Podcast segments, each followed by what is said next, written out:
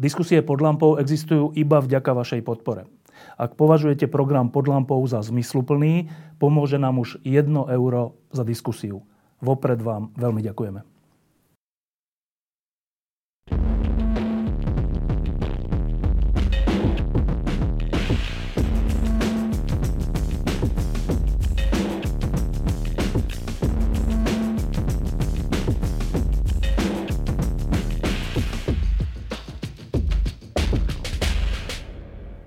V posledných dňoch a týždňoch a mesiacoch všetci riešime pandémiu a to, kedy sa vrátime k normálnemu životu, ale časť, veľmi malá časť z nás rieši už 6 rokov úplne iný problém. Ehm, tak ako Hedviga Malinová riešila 12 rokov útok na seba a to nie len útok e, násilníkov, ale aj útok štátnych orgánov, tak viacerí Rómovia riešili 6 rokov tzv. kauzu Moldava, kde boli viacerí z nich obvinení, hoci boli napadnutí, tak boli obvinení, že si to vymysleli. E, teraz, tento týždeň, padol rozsudok, e, teda v prípade jedného z nich a ten rozsudok je oslobodzujúci. A to je dôvod, aby som si zavolal, že som si zavolal Romana Kvasnicu, ktorý tak ako obhajoval Hedvigu Malinovu, tak obhajuje aj Rómov z Moldavy. Tak najprv úplne bezprostredný pocit, čo ten, čo ten rozsudok v tebe vyvolal? Tak e, ja som sa už vyjadril, že tento rozsudok nepovažujem za víťazstvo spravodlivosti, pretože baviť sa o akejsi forme spravodlivosti v prípade, kde poškodení trestnou činnosťou sú stíhaní za to, že vypovedali o tom, akým spôsobom boli e, brutálne prepadnutí príslušníkmi Policajného zboru Slovenskej republiky, tak tam je veľmi ťažko hovoriť o tom, že sme sa dočkali akejsi spravodlivosti. To, že, to, že prvý e, z mojich rómskych klientov bol oslobodený spod obžaloby, snáď môžeme charakterizovať iba ako víťazstvo všetkých slušných ľudí na Slovensku, ktorí sa za našich rómskych spolupčanov postavili.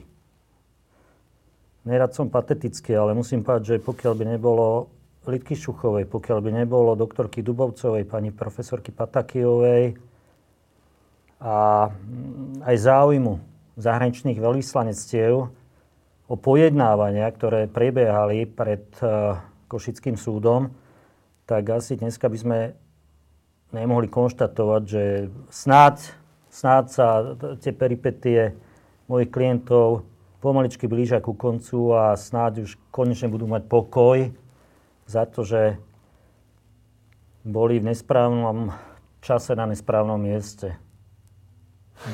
Ehm, ten súd e, je po šiestich rokoch od toho, kedy, kedy sa ten skutok stal. 2.13 bol ten skutok, čiže to je, to je vlastne 8, 8 rokov. rokov. Teraz bude 8 rokov, mesiaci jún. Tak 8 rokov dokonca. E, iba kratučka podotázka, že prečo tieto kauzy tak strašne dlho trvajú od skutku až po vynesenie rozsudku? Tak je to, je to logické, pretože pri akejkoľvek neprávosti, e, ktorej sa dopustí štát alebo štátne orgány, stojí oproti občanovi ohromná masa úradníkov štátnych, ktorí sú platení, ktoré sa, ktorí sa striedajú. Čiže ten tlak štátu prostredníctvom v tejto veci orgánov činných v trestnom konaní je sústavný, je cielený, nebude ešte, keď tam ide o nejakú politickú objednávku, čo v prípade či už Hedvigy, ktorú, e, ktorá bola, keď dovolíte, ja som očkovaný, aby som zdal dole, veľmi ťažko sa mi e, vyjadruje. E, či už v prípade Hedvigy alebo v prípade Romov z Moldavy nad Bodvou predchádzali tým v úvodzovkách štátnym atakom vyjadrenia politikov. Z okolností v obidvoch týchto trestných kauzách sa vyjadrovali Robert Fico a Robert Kaliňák v neprospech budúcich obvinených. A, tak oni majú čas, pretože oni sa nikam neponáhľajú nadnesene. A pokiaľ sú unavení, tak sa vystriedajú a každý z nich chvíľu robí ten tlak za štátne orgány. Občan je v mimoriadne komplikovanej situácii, pretože dostáva sa do značného psychického utrpenia, cíti, že proti nemu ide celý štát, cíti, že namiesto toho, aby s ním bolo uh, zaobchádzané ako s obeťou trestného činu, tak uh, sa od neho vyžaduje, aby uplatňoval práva obvineného, neskôr obžalovaného, čo stojí strašne moc fyzických aj psychických síl. A práve preto je potrebné teda asi e, opätovne skonštatovať, že nebyť veľkého kvanta ľudí, ktorí sa postavili svojho času za Hedvigu a ktorí sa teraz postavili za Rómov z Moldavy, tak asi či už, ani pri, či už teda pri Hedvige alebo pri tých Rómoch by sme sa výsledku, ktorý dnes máme, aspoň teda v časti tej trestnej kauzy z Moldavy, by sme sa toho nedočkali. No, e, taká zaujímavá vec, ktorá spája tie dve kauzy, je, že Hedviga Malinová bola príslušnička maďarskej menšiny a títo obvinení boli a sú príslušníkmi rómskej menšiny. To, že si štát dovolí voči ním to, čo si dovolil, e, súvisí to s týmto faktom, že sú tu príslušníci menšín? Tak e, ja, keď to dám do nejakého historického kontextu, tak pri Hedvige, vlastne spomeňme si, bol rok 2006, bolo to obdobie nástupu tupého slovenského nacionalizmu, prezentovaného vlastne Jánom Slotom, ktorému sa samozrejme prispôsobovali vtedajší ďalší členovia koalície, ktorá vládla. A tá koalícia nijak nebola podľa môjho názoru demokratická, ani prozápadná. Nebola to koalícia, ktorá by mala nejaký normálny normálny vzťah ku ochrane ľudských práv alebo ku rešpektovaniu ľudských práv. Obdobne v roku 2013 bola situácia, kedy podľa môjho názoru Smer musel pomaličky začať rozmýšľať nad tým, ako bude bojovať o rovnakého voliča s fašistami. A pri tých Rómoch to bolo to nebezpečnejšie. Ja som tam, ja som tam vždy cítil nejaký podprahový rasizmus. Nemyslím si, že, nemyslím si, že pokiaľ by išlo o Rómov, že by vôbec to došlo niekedy do takého štádia, že by sa tam znašali obvinenia obetiam trestnej činnosti. Jednoducho v tom čase, v roku 2013, keď došlo k zásahu, tak e, ten primárny efekt politický bol v tom, že sa ukázali ako silní chlapi, ktorí vedia zatočiť e, s Rómami v ich osadách, alebo v ich osade. Neskôr sa zase ukázali v úvodzovkách ako silní chlapi, keď začali vyhlasovať, že není dôvod neveriť príslušníkom policajného zboru. Dokonca myslím, že minister vtedajší Kaliňák povedal, že sa cíti až urazený, keď novinári sa ho spýtali, že prečo verí príslušníkom policajného zboru a neverí tým obeťam trestnej činnosti, tak sa cítil urazený. Čo bola jednoznačne náražka asi na, na, na to, že e, tí poškodení sú z rómskej komunity.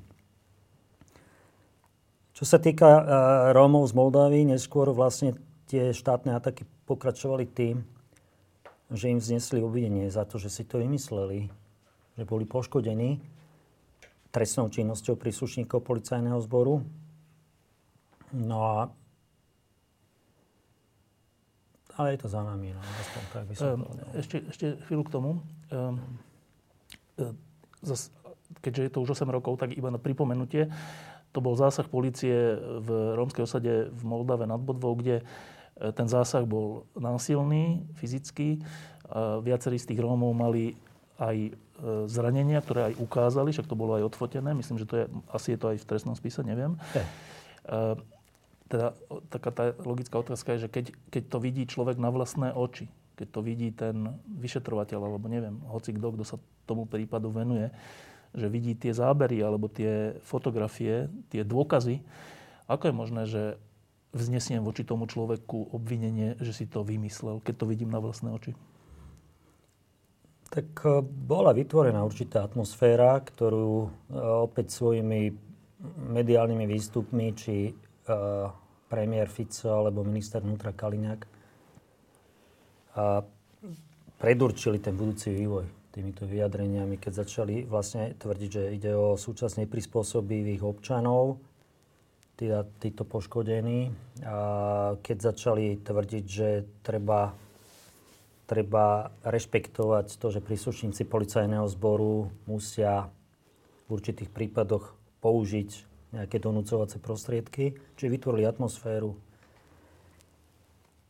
najprv politickú a potom možno, že aj personálnu, pretože e, policajný zbor mali vlastne obsadený svojimi ľuďmi. Myslím, že šéfom inšpekcie bol v tom čase pán Lučanský keď sa toto prešetrovalo, to boli tí najbližší ľudia, ktorí uh, vlastne uh, patrili do okruhu uh, Roberta Kaliňáka.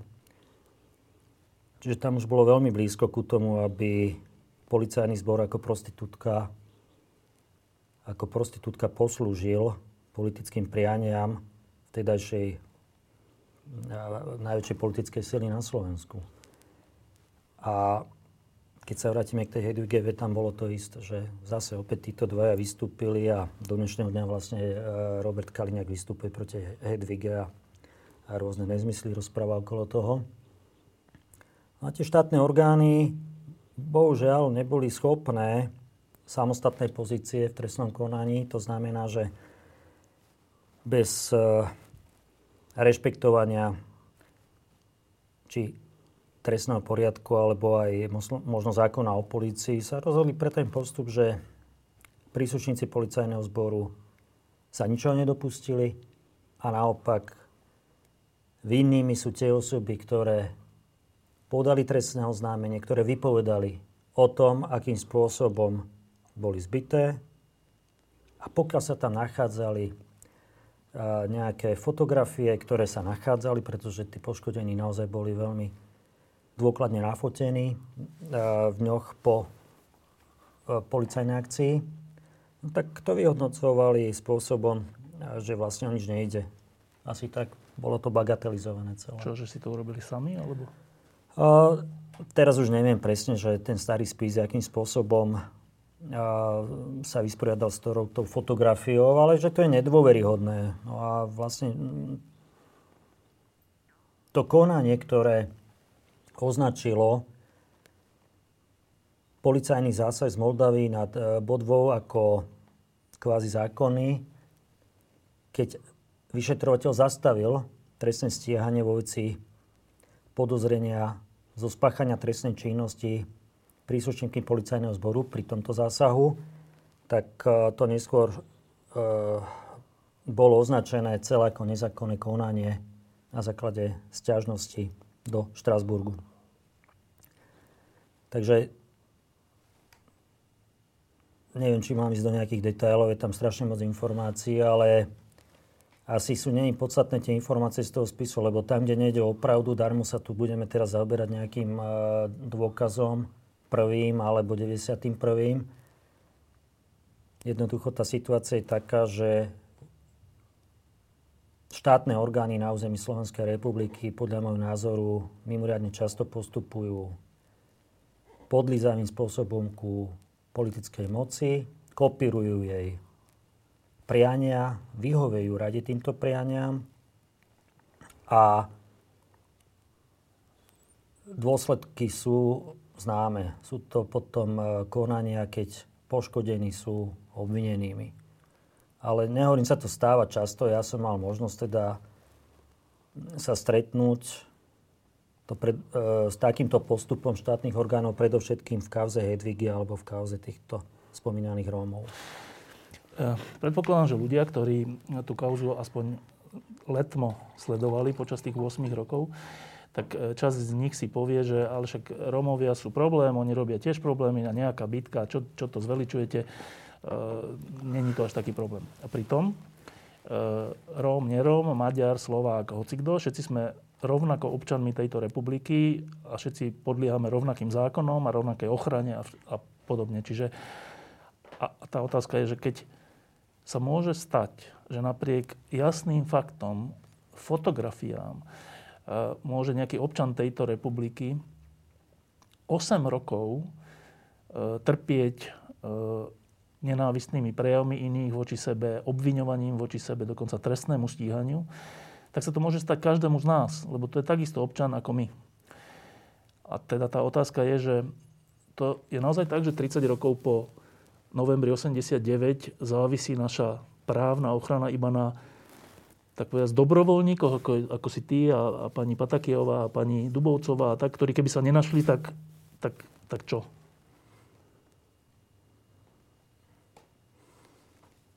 Tak to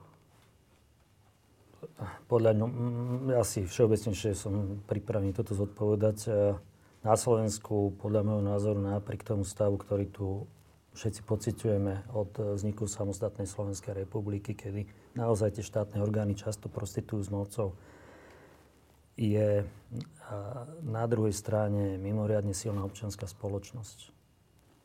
A v tomto podľa môjho názoru sme sa bojím to povedať to slovo, že až výnimočný, pretože si zoberte, že Slováci vždy, keď bolo treba, zabrali a naozaj pri Rómoch z Moldavy nad Bodvou bolo treba zabrať, aby tá občianská spoločnosť sa ukázala a je to veľké množstvo neznámych ľudí, ktorí proste im pomohli, ktorí stáli pri nich, chodili na pojednávania cudzí ľudia, ktorí im tam vyjadrovali podporu. To sú mimoriadne silné okamihy, ale teraz pre koho? No aj pre tú väčšinu, aj pre tú menšinu pre tú menšinu predovšetkým kvôli tomu, aby vedeli, že neboli sami, že sú není sami. Aby, aby tí e, ľudia, ktorí utrpia takúto strašnú traumu, videli, že v tom probléme za nimi stoja aj tí z majority, že Slovensko to není slota, ale, alebo iba slota, že Slovensko není, sú iba fašisti, lebo to oni pociťujú ako v dennodennom živote, a ako mimoriadne veľký problém pre seba. A, a vždy to tak bude. No tak uh, je to naša povinnosť. Ako sme podľa môjho názoru v mene akéhosi humanizmu, neviem to ďalej rozoberať, sme povinní im pomôcť. To sme spravili všetci. Verím, že, ale to robili aj novinári mnohí. Veronika Prúšova, ktorá tam cestovala na každé pojednávanie, Uh, jeden čas, často tam chodil Korda, čiže to všetko sú tie čriepky z tej mozaiky, ktoré boli schopné vygenerovať akúsi pomoc pre Romov z Moldavy na Bodvu. Rozumiem, len je to taká, je to niečom aj obdivuhodné, že tí ľudia sa ich zastali, ale súčasne to hovorí o tom, že, to je, že tu musia jednotlivci nahrádzať činnosť štátnych orgánov, čo asi niečo znamená. No tak eh, keď do mňa vyžaduješ úprimnosť, tak ja teda budem úprimný. No zatiaľ sa ukazuje, že si nevieme správať veci verejné. Ja to stále hovorím. Proste policia, ktorá je schopná vlastne takým spôsobom kolaborovať eh, s politickou mocou, ako to robili policajti za éry Fica a Kaliňáka, predovšetkým teda, tak to je jasný znak toho, že nemáme vytvorené žiadne kontrolné mechanizmy nad vlastne e, fungovaním týchto vojenských organizovaných štátnych orgánov. Problém je to o to väčšie, že toto sú v podstate príslušníci, teda myslím tým policajtov, ktorí môžu používať strelné zbranie, môžu robiť e, rôzne zásahy do súkromia, môžu robiť obmedzovanie základných ľudských práv.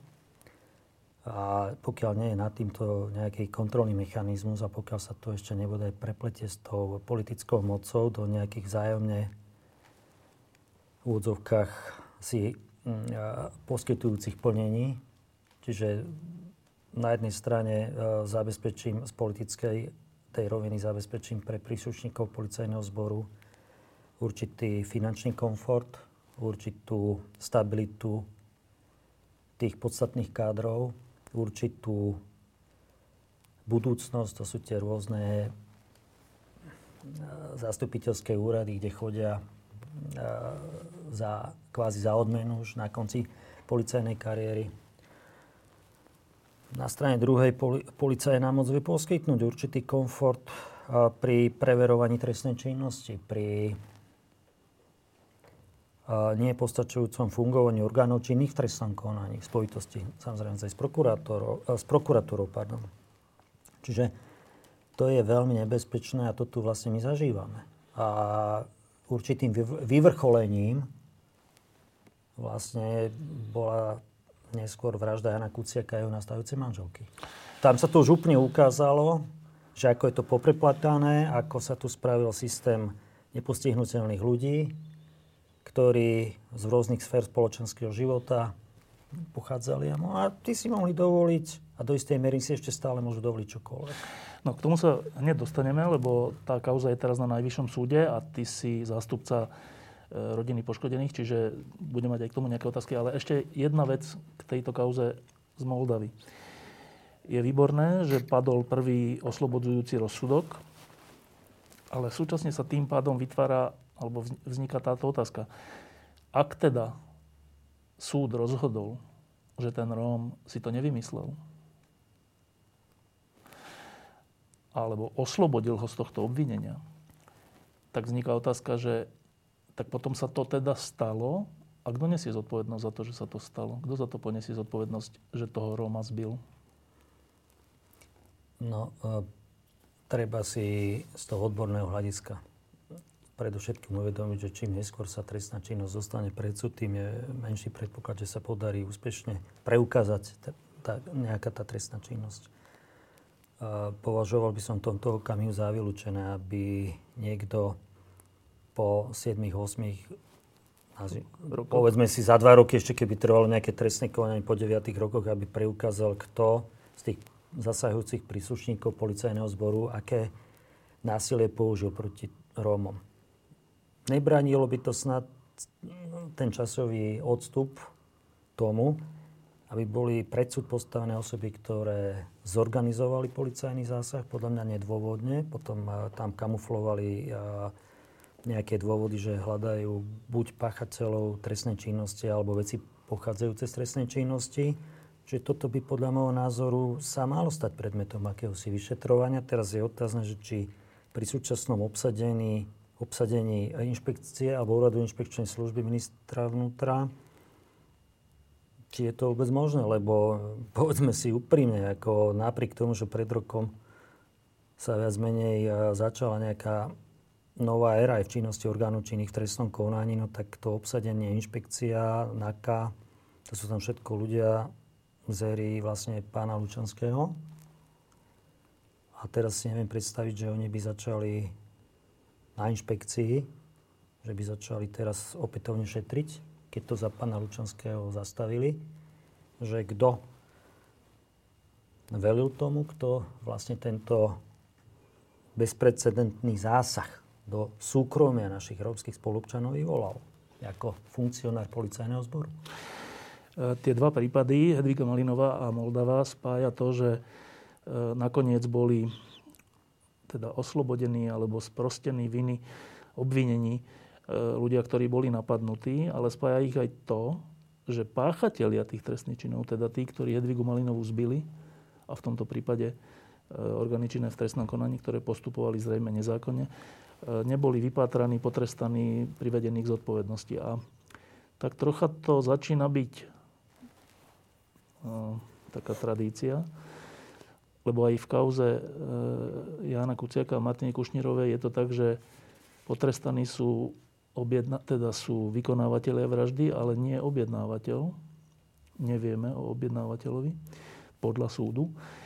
Um, a to je teda tá ďalšia otázka. Um, ako ďaleko sme v procese hľadania objednávateľa tej vraždy? No, situácia je dnes taká, že čakáme na vytýčenie termínu alebo na rozhodnutie, na rozhodnutie odvolacieho súdu, ktorým je Najvyšší súd Slovenskej republiky, pretože proti prvostupňovému rozhodnutiu ohľadne oslobodenia pani Žužovej a pána Kočnera bolo podané odvolanie. Ja som spolnomocný zástupca Zlatky Kušnírovej, ktorej zavraždili cerku. Nehovorím, že títo dvaja. Čiže čakáme. A poviem pravdu, že ten odstup časový ma prinútil. Keď som dneska išiel do Bratislavy, ja som si vybral to, čo som vlastne písal odvolaciemu súdu aké, ako akési zhrnutie celej tej kauzy. A s odstupom času, keď som si to dneska ráno prečítal, tak hovorím si, neexistuje, aby toto bolo oslobodené. To sa podľa mňa nedá. To sa podľa mňa nedá oslobodiť. Ja si myslím, že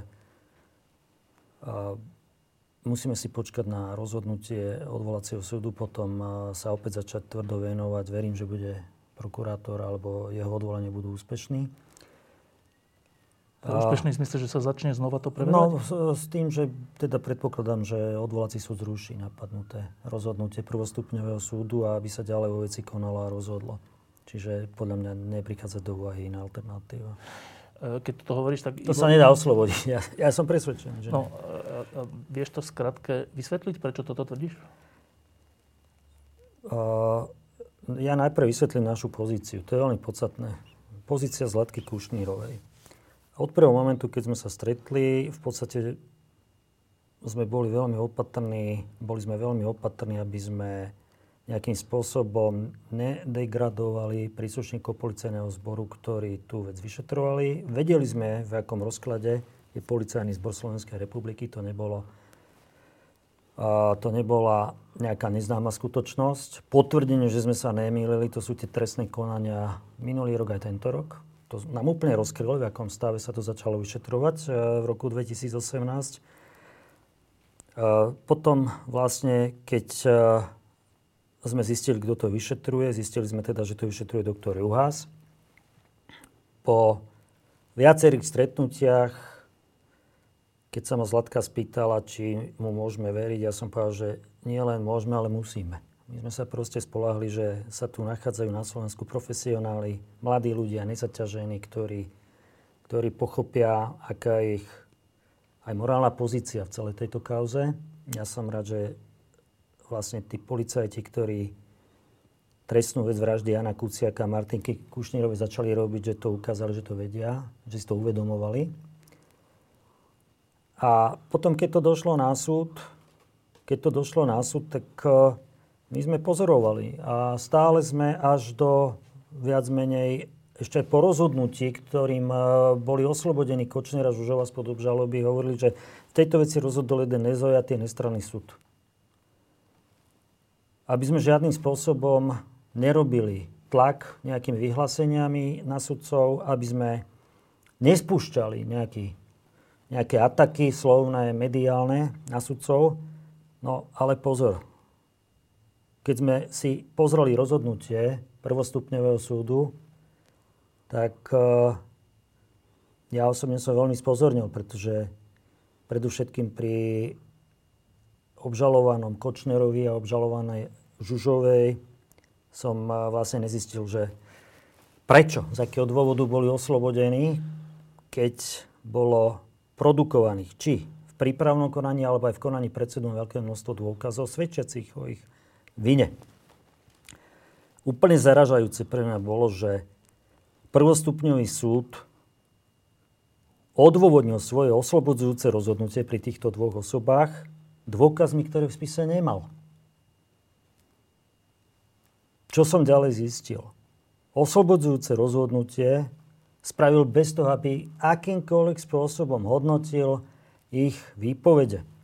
Veď tí, ktorí chodili do Pezinku na súd, počuli vyjadrenia pani Žužovej, pána Kočnera ku tým SMS-kám, všetci sa pousmiali a tomu sa proste nedalo uveriť.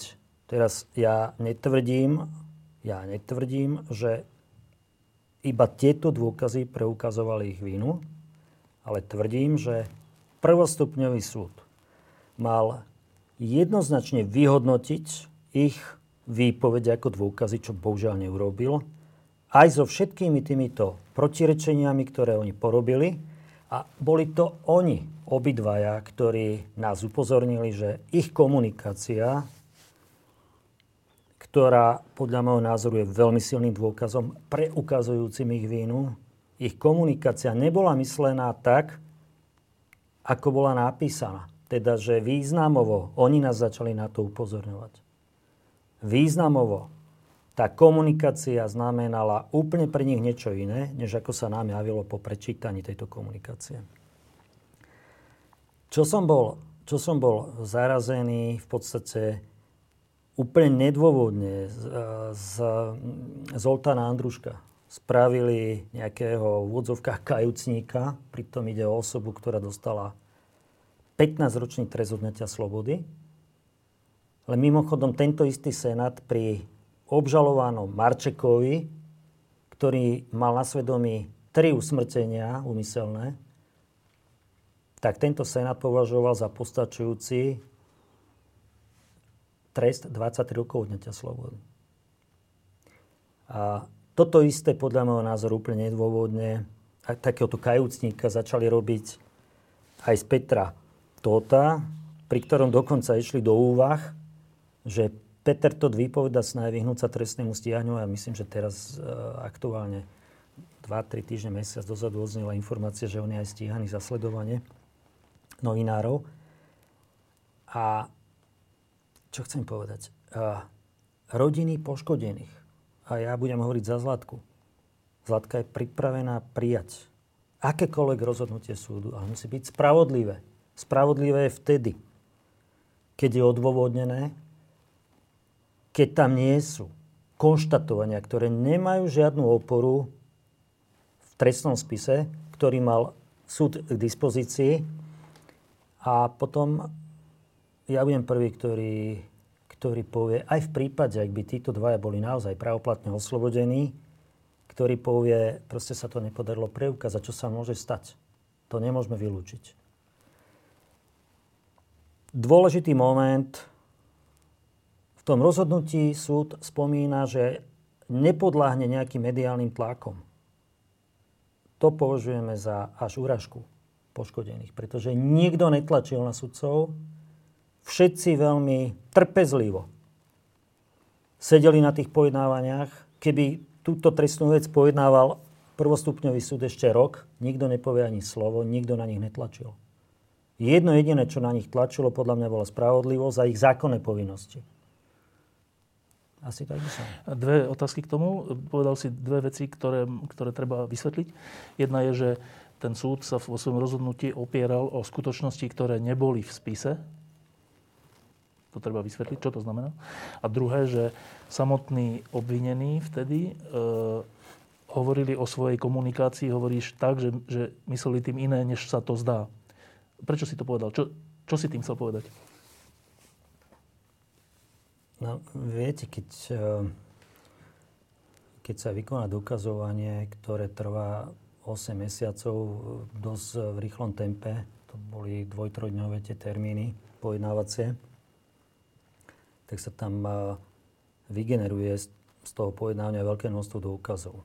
Potom sa môže stať, že buď sa na nejaké dôkazy zabudne, není to nič neobvyklé alebo na súvislosti medzi dôkazmi, že sa troška zabudne. Ale podľa môjho názoru, predovšetkým pri Zoltánovi Andruškovi, aby súd konštatoval, že pripustil, že sa mohol míliť, alebo že to bolo nejako inak. Teda, že neboli objednávateľia, hej? Vo vzťahu, vo vzťahu ku Kočnerovi a Žužovej, ja som to pozeral, to tam nikde nie je. A to je jeden spochybňujúci moment pre, by som povedal, najsilnejšieho svetka v ich neprospech. A ďalej sú tam, ďalej sú tam ešte tri takéto dôkazy, alebo takéto tvrdenia, ktoré nemajú žiadnu oporu v zákone. Teraz by som ich nerad, aby som bol absolútne presný, to musím presne zadefinovať, ale však mám to tu, môžem to tu nechať, potom pozri si to. súd, súd zároveň chcem povedať, že nerešpektoval naše návrhy na vykonanie dôkazov predovšetkým dôkazy, ktoré boli absolútne neprospech, teda pána Kočnera a pani Žužovej. A toto je pre mňa neobvyklé. To som proste nechápal už na tom pojednávaní, že prečo odmietajú vykonať dôkazy, ktoré napríklad oboznámiť obsah USB, USB kľúču, ktorý bol nájdený pri prehliadke u Mariana Kočnera ktorý obsahoval fotografie a informácie o priebehu sledovania Jana Kuciaka, tento dôkaz vôbec nebol vykonaný. Jedna časť tých informácií digitálnych boli fotografie, ktoré boli oboznámené cez obrazovku, ale rozhodujúca z môjho pohľadu je tá časť, kde boli informácie zo sledovania. Toto bolo mimoriadne podstatné, pretože oboznámiť, pretože vlastne tieto informácie sa nám ťahali postupne ako niť od osôb, ktoré sledovali Jana Kuciaka, až k osobám, ktoré vykonali vraždu Jana Kuciaka. Čiže toto malo mimoriadne silný dôkazný význam, pretože sme previazali, alebo by sa dali previazať cez tieto informácie vlastne všetky tieto persony. A sú to ne, nevykonal tento dôkaz a, a a v tých dôvodoch rozhodnutia sa s tým žiadnym spôsobom nezaoberal. A to iné vyznenie tých e, vzájomných správ? No, vieme, je to verejne známa informácia, že odborníkom, špecialistom Policajného zboru Slovenskej republiky sa podarilo uh, uh, rozkryť, keď použijem tento výraz, komunikáciu medzi Marianom Kočnerom a Alenou Žužovou, o ktorej sa domnieval obžalovaný Kočner, že si ju vymazal. Dokonca neskôr už v priebehu konania pred súdom našli túto komunikáciu odborníci policajného zboru aj v jeho novom mobile. To už vôbec nepredpokladal, že by sa tam mohla nachádzať. No a tá komunikácia bola práve z obdobia, keď sa pripravovala vražda Jana Kuciaka, to, že ako sa pripravovala, v akých, v akých úsekoch časových, že kedy vlastne bola objednávka, kedy sa odovzdávala objednávka od pána Andrušku, pánovi Sabovi a Marčekovi, tak táto kom, v tomto období komunikácia, ktorá prebiehala medzi pánom Kočerom a pani Žužovou, je k dispozícii. A pokiaľ sa táto komunikácia týchto dvoch osôb, o ktorých sa ja domnievam, že sa podielali na usmrtení Jana Kuciaka, alebo na objednaní si vraždy Jana Kuciaka, pokiaľ sa dá do časových súvislostí s rôznymi udalosťami, ktoré popisovali svetkové, alebo o ktorých existencii vieme z objektívnych dôkazov, tak to má mimoriadný význam pre preukazovanie ich viny. Keď začneme vyhodnocovať ich vzájomnú komunikáciu, tam je mimoriadne dôležitých cca 5 dní bezprostredne pred vraždou, v deň po vražde a potom neskôr asi 3-4 dní po vražde, tak zistíme, že komunikujú o skryte o veciach, ktoré súvisia s usmrtením Jána Kuciaka. A domnievam sa, že pokiaľ sú vyhodnotené obsahy ich SMS správ práve časových súvislostiach, akýchsi skutkových súvislostiach, nie pochybnosti o tom, nie pochybnosti o tom, že Zoltán Andruško vypoveda pravdu o tom, kto a prečo si objednal zavraždenie Jana Kuciaka. Lebo to nám potvrdzuje vlastne Zoltána Andrušku, respektíve vierohodnosť jeho výpovede. No, toto všetko predpokladám, že je v, teda v tom podaní na najvyšší súd z vašej strany, zo strany e, obhajcov. Ehm, čo môžeme očakávať od najvyššieho súdu? Ja neviem. Uvidíme. Ja si myslím, že tu by som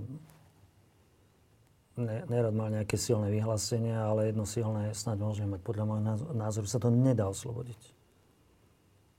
To sa nedá oslobodiť. To sa nedá oslobodiť. Tie dôkazy, ktoré sú k dispozícii už dneska, povedzme si, že je tu mno, e, ešte množstvo dôkazov, ktoré by súd mal vykonať, tie neumožňujú iné rozhodnutie ako to, ktoré potvrdí dôvodnosť podanej obžaloby na Maroša Kočnera a len Žužovu. To sa nedá podľa mňa.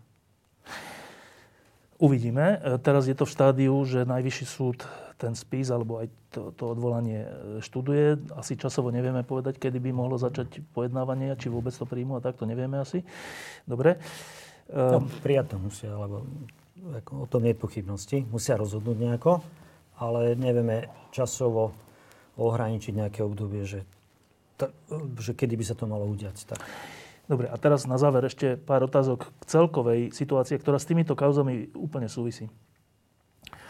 Viackrát pred voľbami, ale aj viackrát po voľbách, keď si tu bol, tak som sa ťa pýtal na to, či e,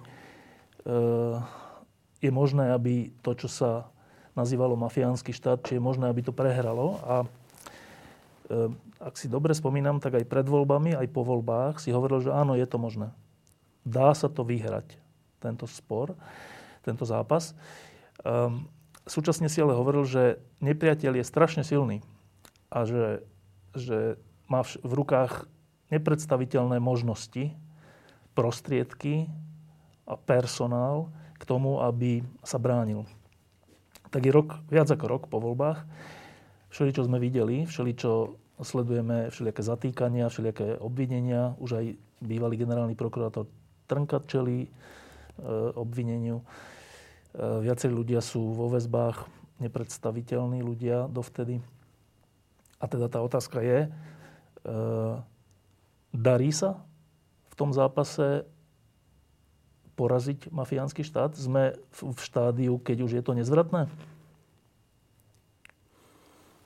No, tak niekoľko problémov, ktoré si otvoril. Predovšetkým a podľa môjho názoru treba povedať, že vyšetrovanie vraždy Jana Kuciaka ukázalo slovenskej policii úplne nový priestor. Priestor zákonnosti, priestor právneho štátu, priestor pre ktorý sa oplatí slušným príslušníkom Policajného zboru Slovenskej republiky niekedy obetovať strašne moc voľného času a aj e, osobného komfortu, pretože im to priniesie kopec nepríjemnosti. Ja si myslím, že ku, zásad, ku nejakej zásadnej zmene systému nedošlo. Nemyslím si, že táto vládna garnitúra má nejaké zásluhy na tom, že tu prebiehajú nejaké trestné konania. Ja si myslím, že to je výsledok osobného snaženia veľkého množstva slušných ľudí v Policajnom zbore Slovenskej republiky. V tomto okamihu podľa môjho názoru je veľmi komplikované, aby kdokoľvek z ich nadriadených do toho vstúpil. Samozrejme, netvrdím, že majú snahy do toho vstupovať ja osobne som troška skeptický, lebo to už som spomínal, že dosť e, predstaviteľov čelných policajnom zbore ešte z toho obdobia pani Sakovej, pána Kaliňaka, čo je pre mňa ako bezpečnostné riziko a čo je riziko pre tých ľudí, ktorí robia tieto ťažké kauzy. To si povedzme úprimne. Čiže niečo sa naštartovalo a myslím, že títo ľudia začali ukázať e, ostatným príslušníkom policajného zboru, že sa oplatí správať profesionálne, že to je najjednoduchší spôsob existencie v policajnom zbore. Keď e, príslušníci e, policajného zboru s pokorou ku zákonu alebo pred zákonom veľmi tvrdo presadzujú princípy trestného konania a zásady a potom sú aj výsledky. Teraz e, či toto je nemenné? No je to menné, samozrejme, lebo je to celé krehké. Vidíme, že trestné konania, ja to vnímam tak, trestné konania, ktoré prebiehajú postupne od minulého roku, vytvárajú určitý rozkladný moment v koalícii, v niektorých politických stranách koalície. Sú tu rôzne pseudoproblémy, ktoré sa tu prezentujú ako zásadné právne problémy, či majú kuklači ísť e, na nejaký zásah alebo nemajú ísť. Áno. Čiže to je nejaké prechodné obdobie, kedy snáď sa naštartovali určité procesy, ktoré ešte sa vždy dajú veľmi ľahko zvrátiť. Veď povedzme si, naozaj som nezachytil, že by došlo k nejaké obmene predovšetkým na pozíciách Úradu inšpekčnej služby, tam sú všetko ľudia ešte dneska z éry pána Lučanského, tým pádom z éry Roberta Kaliňáka pre mňa. Je to krehké, ale niekam to ide. Zároveň existuje stále silná spoločenská objednávka na zmenu vo fungovaní tohto štátu. A podľa môjho názoru, pokiaľ politici súčasnej vládnej koalície nepochopia toto, že tá objednávka tu je, tak uh, môžu mať, môžu mať uh, problémy v budúcich voľbách. Samozrejme, že COVID, uh, COVID pandémia, organizovanie tých opatrení súvisiacich s covidom prináša rôzne vážne politické problémy, turbulencie a že tak to vidíme stále. Ale niekde by som povedal, vzadu stále existuje tá spoločenská objednávka. Na toto by nemali zabudnúť. Takže je to krehké, ideme podľa môjho názoru veľmi pomaličky dozadu. Budú tu nejaké zlomové momenty, kedy kedy predovšetkým osoby, ktoré sú dneska vo výkone väzby pre trestnú činnosť, robia na niektorých predstaviteľov politických strán, to si myslím, že je nevyhnutné. Tlak, aby ich dostali von, pretože aj z nich sa môžu stať kajúcníci. Keď teda ja použijem prvýkrát nejakým spôsobom to slovo kajúcník aj ako prospešne. Nakoľko s týmto zápasom súvisí snaha opozície o referendum o predčasných voľbách? No, súvisí to samozrejme vec, pretože ja sa domnievam, že e, policia zasiahla naozaj e, mimoriadne silné lobistické skupiny slovenské, ktoré nemyslím si, že majú veľké sympatie k niektorej z politických strán. Je to len otázka ich e, ekonomickej existencii na Slovensku, prečo ich obľúbovali, alebo aké budú obľúbovať v budúcnosti, to ešte len uvidíme. A títo osoby majú, majú určitý dosah, vedia podľa môjho názoru preskupovať peniaze, vedia preskupovať eh, aj niektorých politikov. Takže samozrejme vec, tí politici musia ukázať, že robia v ich prospech. Ja napríklad sa domnievam, aj keď teda tá situácia, ktorá je do istej miery závinená pánom Matovičom za uplynulý rok. Je ako až deprimujúca, to, čo sme zažívali. Tak uh, myslím si, že, myslím si, že toto je ukazovanie predovšetkým ukazovanie toho, že na tých uh, politikom blízkych ľudí, ktorí sú dneska vo väzbe, nezabudli. To sú odkazy proste. Ja, ja to tak vnímam. Áno musí tu byť nejaká snaha o zmenu politickej situácie. A, a tým odkazom môže byť aj organizovanie referenda. Um, viem, že ty nemáš rád nejaké prognozovanie, ale tvoj osobný dojem je, že táto nová garnitúra, ktorá vzýšla z volieb 2020, dva roky po vražde má na to, aby ten zápas úspešne zvládlo? Táto garnitúra asi nemá na to, ale my ako občania na to máme.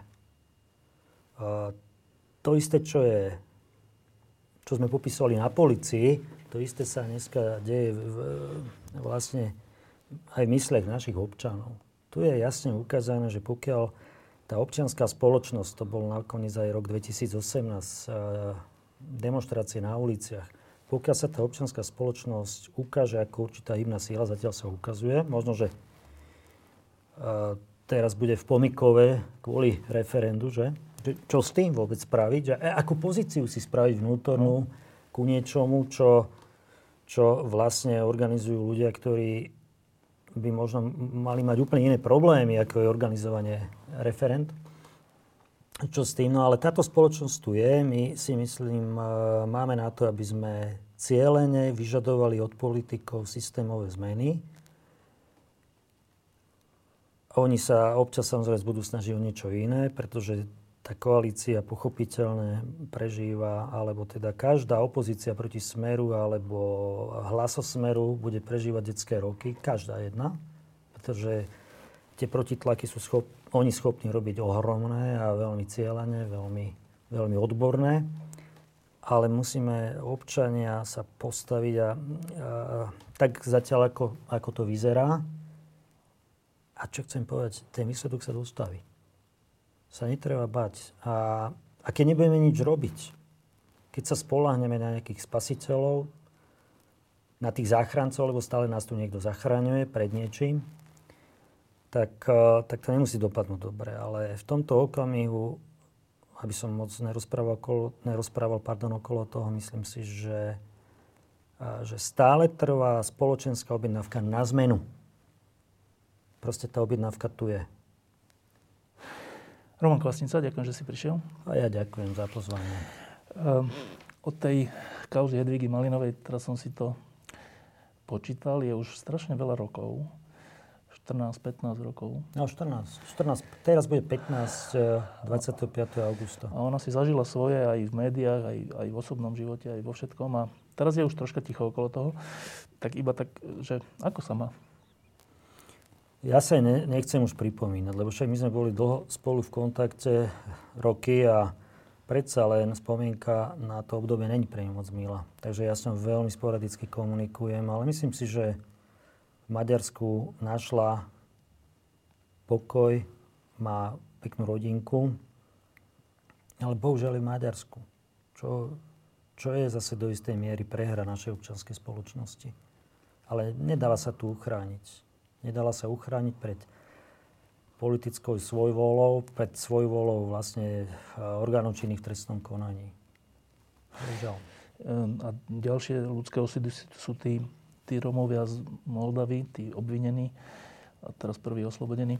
Čo, čo s nimi tie roky? Ty si vlastne sa začal teda stretávať alebo pohybovať v úplne inom prostredí, novom prostredí. Čo, čo to s nimi urobilo? Teraz, keď sme boli na tom pojednávaní predvčerom, tak jeden z nich hovoril veľmi zaujímavú vec. On tak konštatoval veľmi spokojne, že ale my sme prví Rómovia, ktorí sa dokázali postaviť. A keď sme to nerobili pre nič iné, len preto, to, že to mohol povedať, tak to bolo fajn. Ten, to ten oslobodený povedal? Nie. Ten, ktorého to ešte len čaká. Ale to, že, že si začal uvedomovať svoje občianstvo a napriek tomu, že tá existencia Romov na Slovensku nie je jednoduchá, Napriek tomu, že zatiaľ sa vždy od nich vyžadovalo, aby sa vlastne vo vzťahu ku štátnym orgánom postavili alebo posadili do kúta, aby sa neozývali, tak on povedal, že my sme prví, ktorí sa hm. postavili.